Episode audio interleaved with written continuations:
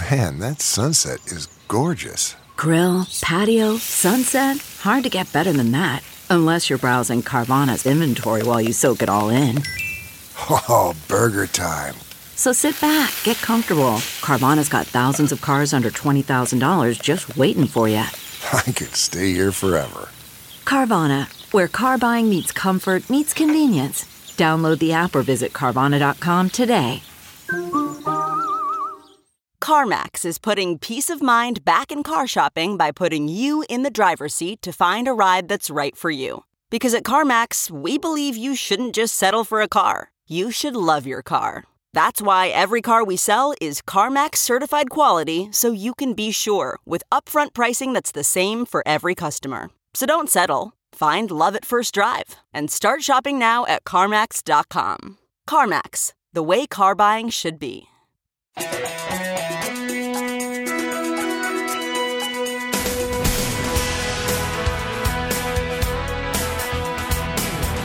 Welcome to Hollywood and Levine. I am Ken Levine, your podcast host. This is part two of my two part interview with Maureen Ryan. She was the TV critic for the Huffington Post, the Chicago Tribune, Variety, and currently she is a contributing editor at Vanity Fair. If you joined us last week, you know that she wrote a terrific book called Burn It Down Power, Complicity, and a Call for Change in Hollywood. If you missed part one after you listened to this, go back and check that out. She talks a lot about uh, the harassment, the bias that is prevalent in the TV industry. This week, we get into some well run shows. We also talk a little bit about what we can do to improve the industry. We touch upon bad actors' behavior. And we also talk a little bit about unions and the Writers Guild strike. So that's this week, part two with Maureen Ryan, coming up right now on Hollywood and Levine. You also spend a lot of time in the book talking about shows that are run well. Yeah, no, I mean, honestly, I'll never forget the day. You know, I was working on the story. I'll tell. I'll tell you. This is exclusive for your podcast. The story I was working on at the time was about Bull, and then I later published a piece in the Hollywood Reporter that said that Glenn Gordon Caron and an actor from Bull and Glenn was at that time the showrunner of Bull, they both departed the series, which is what you're allowed to say in the trades. And I will I'll let people, in, and both of them, uh, there had been HR investigations in, in connection with both men. Uh, what you want to read into that is entirely up to you. Um, so I was working on that story, and that was again like a heartbreak for me because like moonlighting is a foundational show for all like in my view. Like it mm-hmm. was incredible. And glenn created that show glenn and was the showrunner. Yeah. Yeah. And so and the thing is you, you can read all the coverage of that show back in the day. There was so much chaos and so much you know insanity went on. Um but so i'm working on this show and i'm hearing from people looking at bull. And it you know i actually reached out because the people at bull understandably were very nervous because they did not know what the future of their show or the future of their boss was going to be. So I reached out to people who had worked on previous Glenn um, Gordon Caron shows, and um, some people who worked for him on Medium um, were willing to talk to me. And, you know, essentially they said, everyone I've ever talked to who worked for Glenn has said the following I learned some things about writing from him, but uh, let me say this, allegedly, they had a lot of experiences that left their self esteem basically not in good shape from those work experiences. So, so Melinda, I kind of got to know her through that story, and she's like, "Oh, this might be. I don't know if this is just irrelevant to you, but here's, you know, she had ascended to the rank of showrunner. She and with other creative um, collaborators, ran a bunch of shows on CW, and she's still doing stuff in TV. She sent me a note that she sent to potential new hires for her writing staff. And it was so, I gotta tell you, Ken, like I remember reading that and just like starting to cry because I was like, I, have always known there are good showrunners and, and good, good-hearted people who, even if they mess up, are accountable, look after their staffs, try to be good people that's always been something that's happened.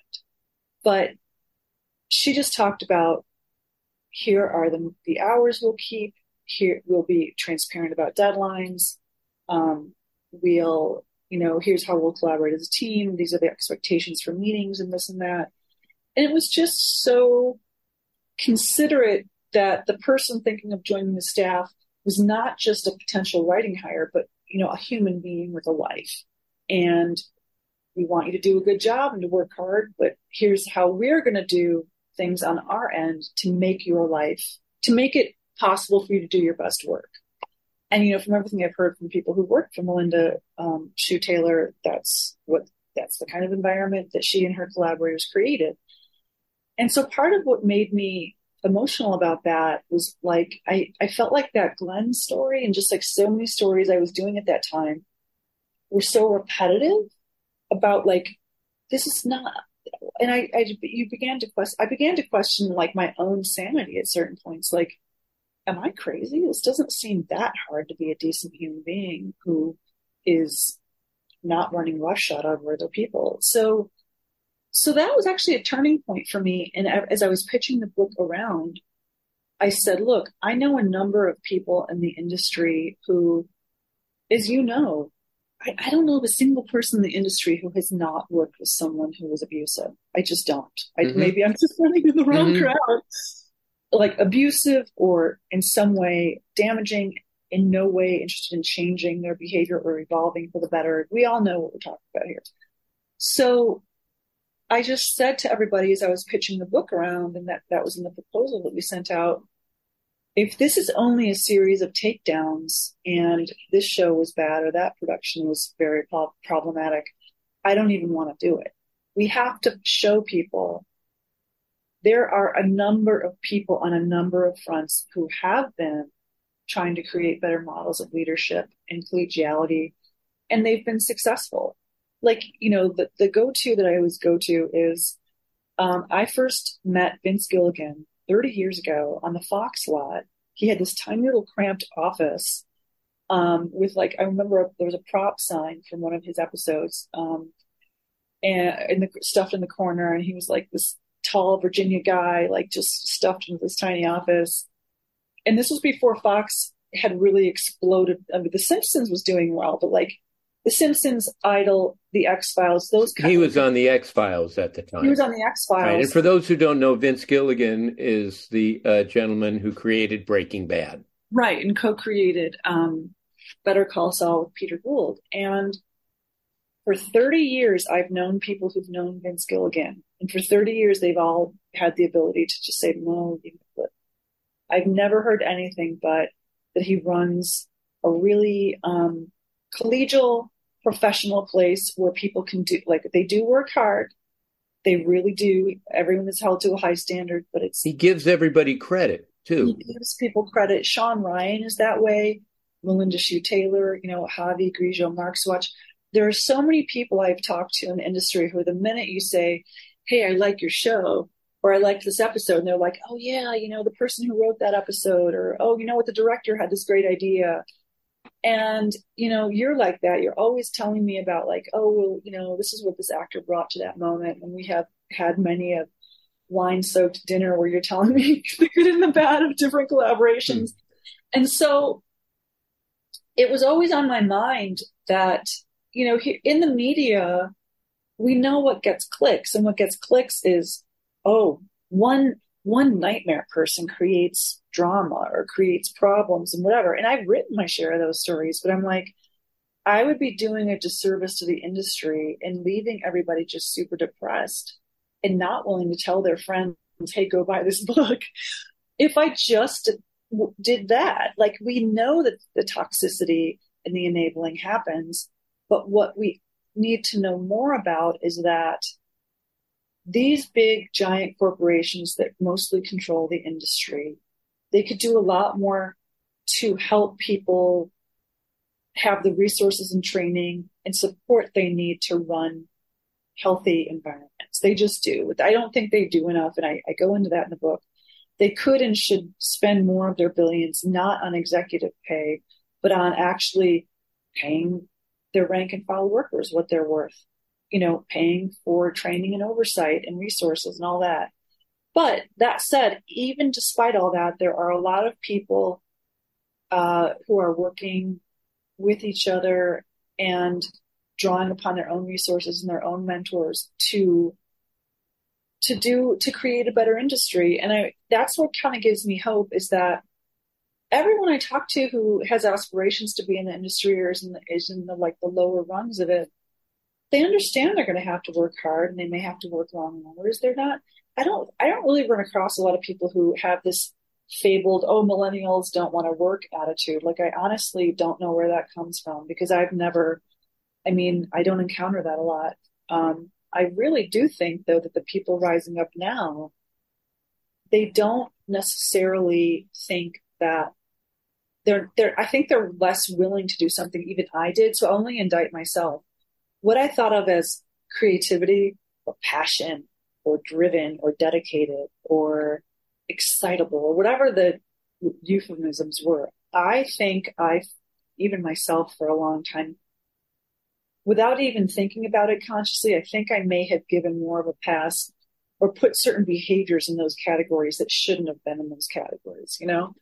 Um, and I think people rising up now are like, look, I will work hard. I want to be get better at my craft, whatever craft that is. I understand that people have different temperaments and that I have to compromise and get along with different kinds of people. But abuse is abuse. Misconduct is misconduct. And, you know, I, I do think that the, we've raised the bar in terms of, I hope, the behavior that will be tolerated or won't be tolerated that said, we just saw with the Flash. You know, I do think that Ezra Miller, in the in the in the in the works that I've seen them in, is talented. That's not a reason to allow someone to engage in whatever behaviors they want to engage in. You know, just well, and I think uh, Warner Brothers. I think Warner Brothers did that movie. Yeah, they, they um, did. I think they paid a big price because I think in the general population, uh, Ezra Miller is poison that they don't want to go and see an Ezra Miller movie.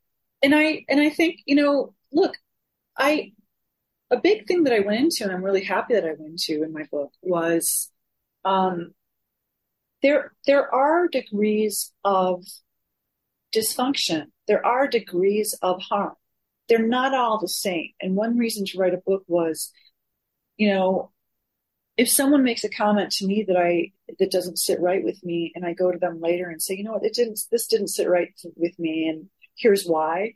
And then they're like, oh wow, I didn't realize, and then they alter their future behavior. Like that, that's just how, like, sometimes that's how human relationships go. In this industry, though, what people are always afraid of is what might happen because people with power are not used to being questioned. They're not used to having anything they do or say be questioned.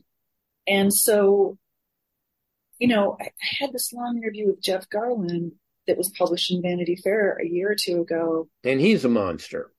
That those are your I'm words. saying it. Yeah, those are my words. He's a monster. Words. I mean, I here's the thing, after reporting on Jeff Garlin now for two plus years, his behavior on Curb, on on the movie sets, and on um, the Goldbergs for sure. I just I have talked to dozens of people who have alleged negative and harmful behaviors. Put it that way. But you also said some things which are interesting. Um, but like here's here's a perfect example of someone living in a bubble. When I spoke to him, at least he called me. You know, at least we talked at least I was able to ask him things on the record and he didn't hide behind 85 layers of PR people and lawyers. One thing that I just couldn't make him understand was, well, if people are going to complain about me to, to HR, HR should tell me their names. And I'm like, why? A set PA is going to do that? Yeah. Jeff, you're a millionaire. You're on two high profile shows. You make a lot of money from comedy tours. You have movie career, you have specials. You are a big deal, connected, powerful, rich person. And this was something that more than one person alleged to me that if people were complaining about him, he wanted to know their names. And I'm like, how do you not see that for exactly what it is, which is, I mean, this is how it works in Hollywood all too often is that I do think people do try to make their discontent known. And here's the thing, you know, Jeff Garlin said to me, "Oh, the crew of the Goldbergs, were, you know, it's it's a tight knit bunch, and everybody gets along, and they love me." The first part of that statement was true. It was a tight knit bunch, and they did get along. Like I, have t- I've now talked to many people who worked at the Goldbergs and across a, a whole range of capacities. But I think crews, my God, we barely scratched the surface of what crews have to put up with in my book, certainly. And let me just tell you, if if the allegation is that everyone in the Goldbergs crew thought Jeff Garlin was just the greatest, that is not what my reporting revealed. Let's put it that way. Yeah, um, and I just also not why they bounced him off the show if if he was such a prince. And and my my my thing with that is they he he departed the show after nine seasons Ken, do you think that problems with his behavior only cropped up in season nine? Of course not. They just reached a point where they just said it's just not worth it. And what you know, I will. Here, here's what I want to say here too, in that sort of spirit of like, let's talk about the positive. I've heard nothing but great things about Wendi McLendon Covey, and honestly, I've never heard it. I've never, no one. People had plenty of opportunities. I've never heard um, anyone else in that cast not mm-hmm. heard. Mm-hmm. Me neither. And and people uniformly, they they went out of their way to talk about how much they love Wendy. And I'm like, you know what I feel bad about? Here's what I, I feel bad for everyone, but I feel bad about the fact that Jeff leaves. Wendy is now, you know, number one on the call sheet, but only for one season. You know what I mean? Like, she, or I don't know exactly what the time frame was. I'm like, I'm really tired of people who treat their colleagues well having to put up with stuff like this for years. Come on. Well, my partner and I have a speech that we give a star mm-hmm. if we are doing a pilot for them. Okay. And we basically say, We're thrilled to be in business with you. We will work tirelessly, nights and weekends, to turn out a show that we are all very proud of. If mm-hmm. you become a monster, we're in Hawaii. Yeah. We I'm don't so to- we just won't tolerate it. We quit. We just absolutely won't tolerate it.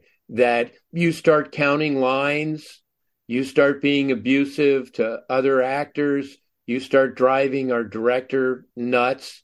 And mm-hmm. we left after a pilot. We had a pilot we had a star who the network insisted we take, mm-hmm. and uh, after after a week, and after having talked to him about it and everything else, and it it didn't get any better. And at the end of the week, we filmed the show because we didn't want to just pull the plug and cost all of the crew people mm-hmm. their pay. So we dragged the dead horse across the finish line to shoot it and and then we called the studio and our lawyer and agent and everyone said we're done. If you want to recast it we're happy to do it. We are never walking on a set with this guy again. Done. And i think that's like you know that's that's something that i think a lot of the people that i talk to in the industry like i honestly think in the last 10 12 years I think it's honestly even gotten harder to sustain an industry career because um, I think your daughter's in the industry, right? Yes, is she is. Mm-hmm. And that you know we're looking at shorter seasons. Um, very, it, it, a career was always precarious, could always be knocked off course by almost anything. But now you've got short seasons, smaller paychecks, having to hustle for more and more gigs. That, but you end up every year being paid less than the year before.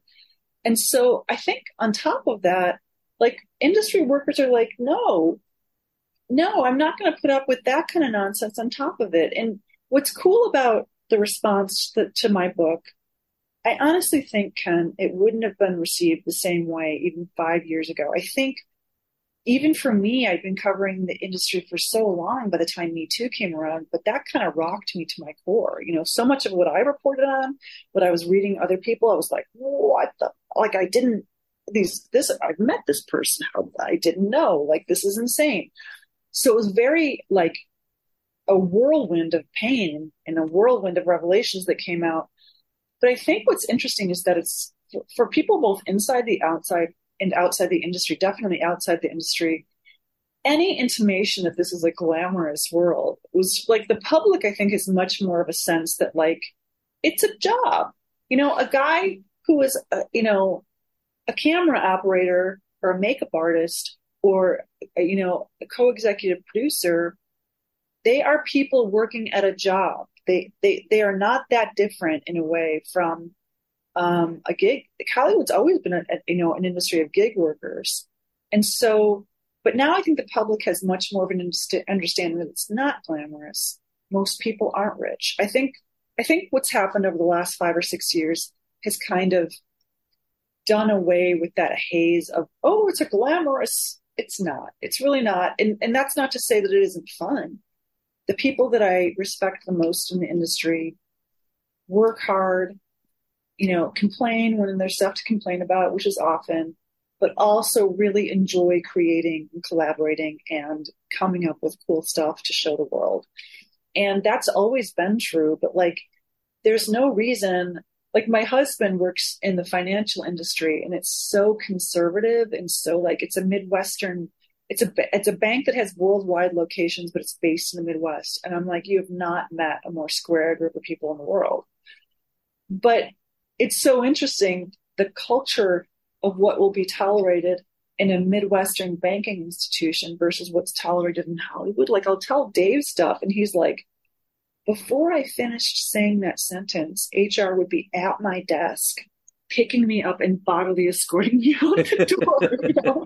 He's like, how is this happening? I'm like, I know. This weird idea that people think, oh, because people are engaged in some kind of artistic endeavor, they must have some higher calling and they must be given some special leeway. And also, it must be a truly sustaining and fulfilling and kind collaborative work atmosphere. I'm like, that ain't. Mm, that's not the norm. I wish. That's not the Hollywood I know. Of course, one of the problems is you still have so many people who want to get into the industry. Of course. So it's you know if there wasn't a writers guild Absolutely. then then networks could pay $50 for a script and, that's and there want. would be a line of people around the block who would be happy to take it yeah lately my my thing is that hollywood is both a cautionary tale and an inspiring example because in my industry in the media we there were unions in some places, and they, those people were smarter. A lot of my industry wasn't unionized, and we got hammered. You know, places go out of business, get ransacked by you know these private equity goons. It's a nightmare. You know, the number of jobs in the media has gone downhill. And, you know, people are like, why isn't there more good reporting or good rule, good cultural criticism? I'm like, because nobody has a job. What are you talking about? Like, we tell the goons to stop destroying our publications just for sport. I don't know. Um, so yeah, I mean, I don't know. I, just, I lost the train of my thought there for a minute, but um, it's not it's not different from you know someone who's a grip on an Amazon show is not that different from someone who is driving a truck for Amazon, frankly.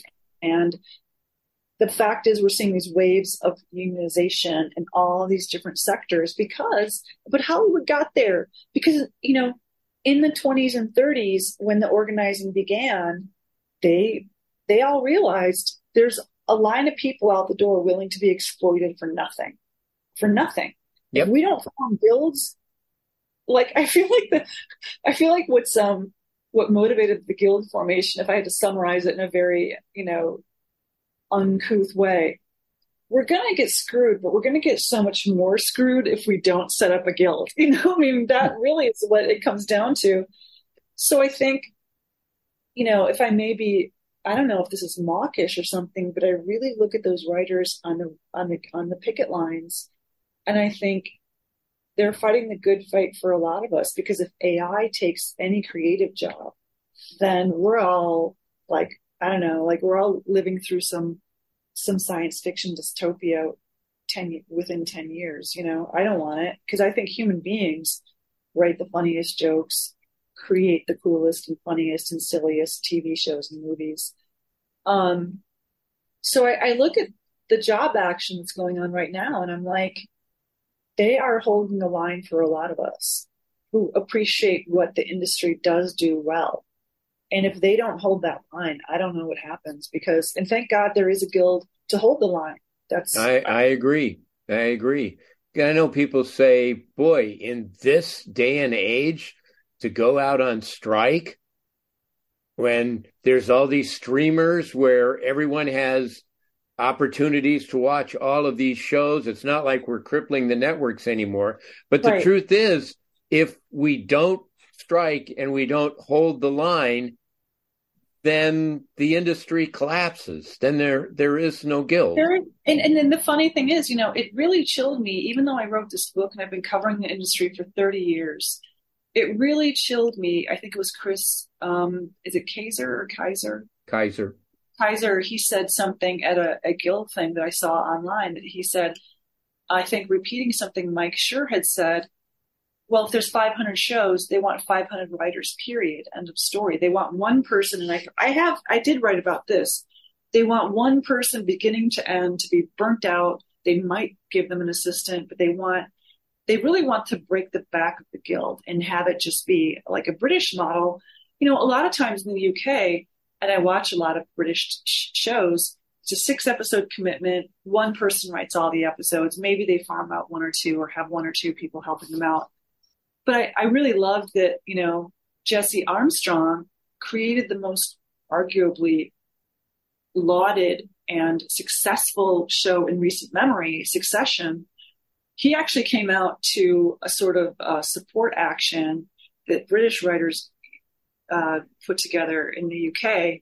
So he went out to this London rally and he said, he was interviewed at, for a few minutes and he said, the reason Succession was good was because we had a room. We all bounced ideas off of each other. We talked. And it wasn't just Jesse Armstrong, you know, cranking out scripts. Because at a certain point, you know this, you can't, if you write 10 scripts in a row by yourself, by episode seven, you've lost the plot. Literally, you've lost your mind. Right. Then there's this moron, Taylor Sheridan, very good writer from, you know, Yellowstone and all. And he says, well, I'll get out of television if I have to hire a staff because I do all of my writing. Fuck you. Yeah, honestly, fuck that guy. Fuck you. Because first of all, it's so insulting to everyone who does work on that show to, present yourself as the sole auteur. I mean, it's so arrogant, so tin-eared, and on top of that, um, you know, not to put too fine a point on it, but the Writers Guild supplies people's health care. It supplies, if it's not funded, people don't have, you know, they can't take their kid to the doctor. You know, don't be such, if you're that powerful, recognize you can use your power for good. And I, I just, I don't understand. But the thing is, isn't he speaking CEO love talk? Like that's, that's what they want to hear. They want to clone Taylor Sheridan and just have 10, you know, dudes like him crank everything out. And they're willing to throw money at those people, by the way. Like Taylor Sheridan's not hurting for money. But they want to have just one person cranking out scripts and none of these troublesome writing staffs. You know, it Where- gets back to something though that that you said where you don't have mentors, if you don't have a staff, then how are you going to bring people along? So it's fine for now, Right. but who are those writers in five, six, ten years who Thank are going to be creating shows if they have no experience? I mean, Are David and I that? were so lucky.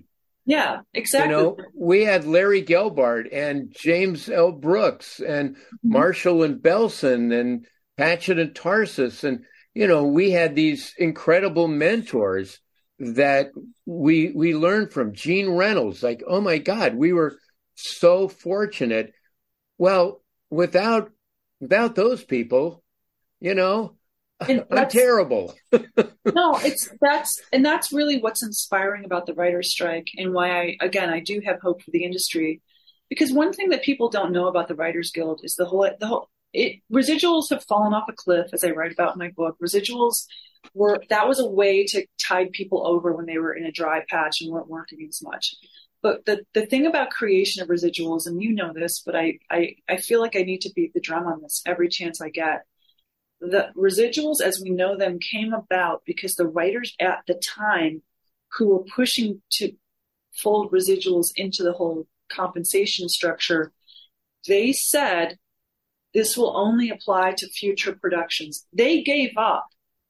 They gave up what could have, they could have said, oh no, we want this to go back from this year zero of Hollywood. Mm-hmm. They gave up what could have been their money. Like they, they, they could have just said, well, no, we want to get ours too. No, they said for future writers, we want this to be the way that it was. And that's what you see on the picket lines right now. A huge problem that I'm very, very upset about is everything that you just said there has been more inclusion and diversity in the industry. There have been more people allowed to kind of like come in on the lower, you know, ground floor, the, the entry level jobs, and they have been filtering, folks been filtering up through the system. But as people keep pointing out, you now have people reaching the mid level point of their career or even upper level writer status without having spent any time on set because they are not the mentorship and the training opportunities that you got when you were working on a 22 episode a season show were were just it's a was a whole different ball game and i feel like people need to understand the writers are striking for yes better pay better residuals all the things but one of the things they're fighting for and i think it's critical and every showrunner i've talked to in the last four or five years has been really really concerned about this they want those young people coming up, whoever they are, to be the next Quinta Brunson, to be the next Jesse Armstrong. They're not going to get those opportunities unless they know how to sit in an editing room and get that final cut ready. They know how to wrangle actors. They know how to take network notes. They know how to navigate. Like, there's now a, many, a few generations of people who like, they know how to put the words on the page or maybe even take notes from their boss but do they know all the other aspects of production? And it's will, different skill sets. It's it really is. Yep. You know, and now everything is so IP derived that if I'm the head of the studio, am I going to give that gigantic IP property to someone who's never set foot on the set of the shows that she's worked on? They're not. I mean, yeah. this is this is what's breaking the pipeline. I remember David and I had a multi-camera pilot in 1979 at NBC that didn't go, got passed over for Pink Lady and Jeff. But I actually saw that show on air, like yes, one of. A couple of years later, we joined the Charles brothers mm-hmm. on the first season of Cheers.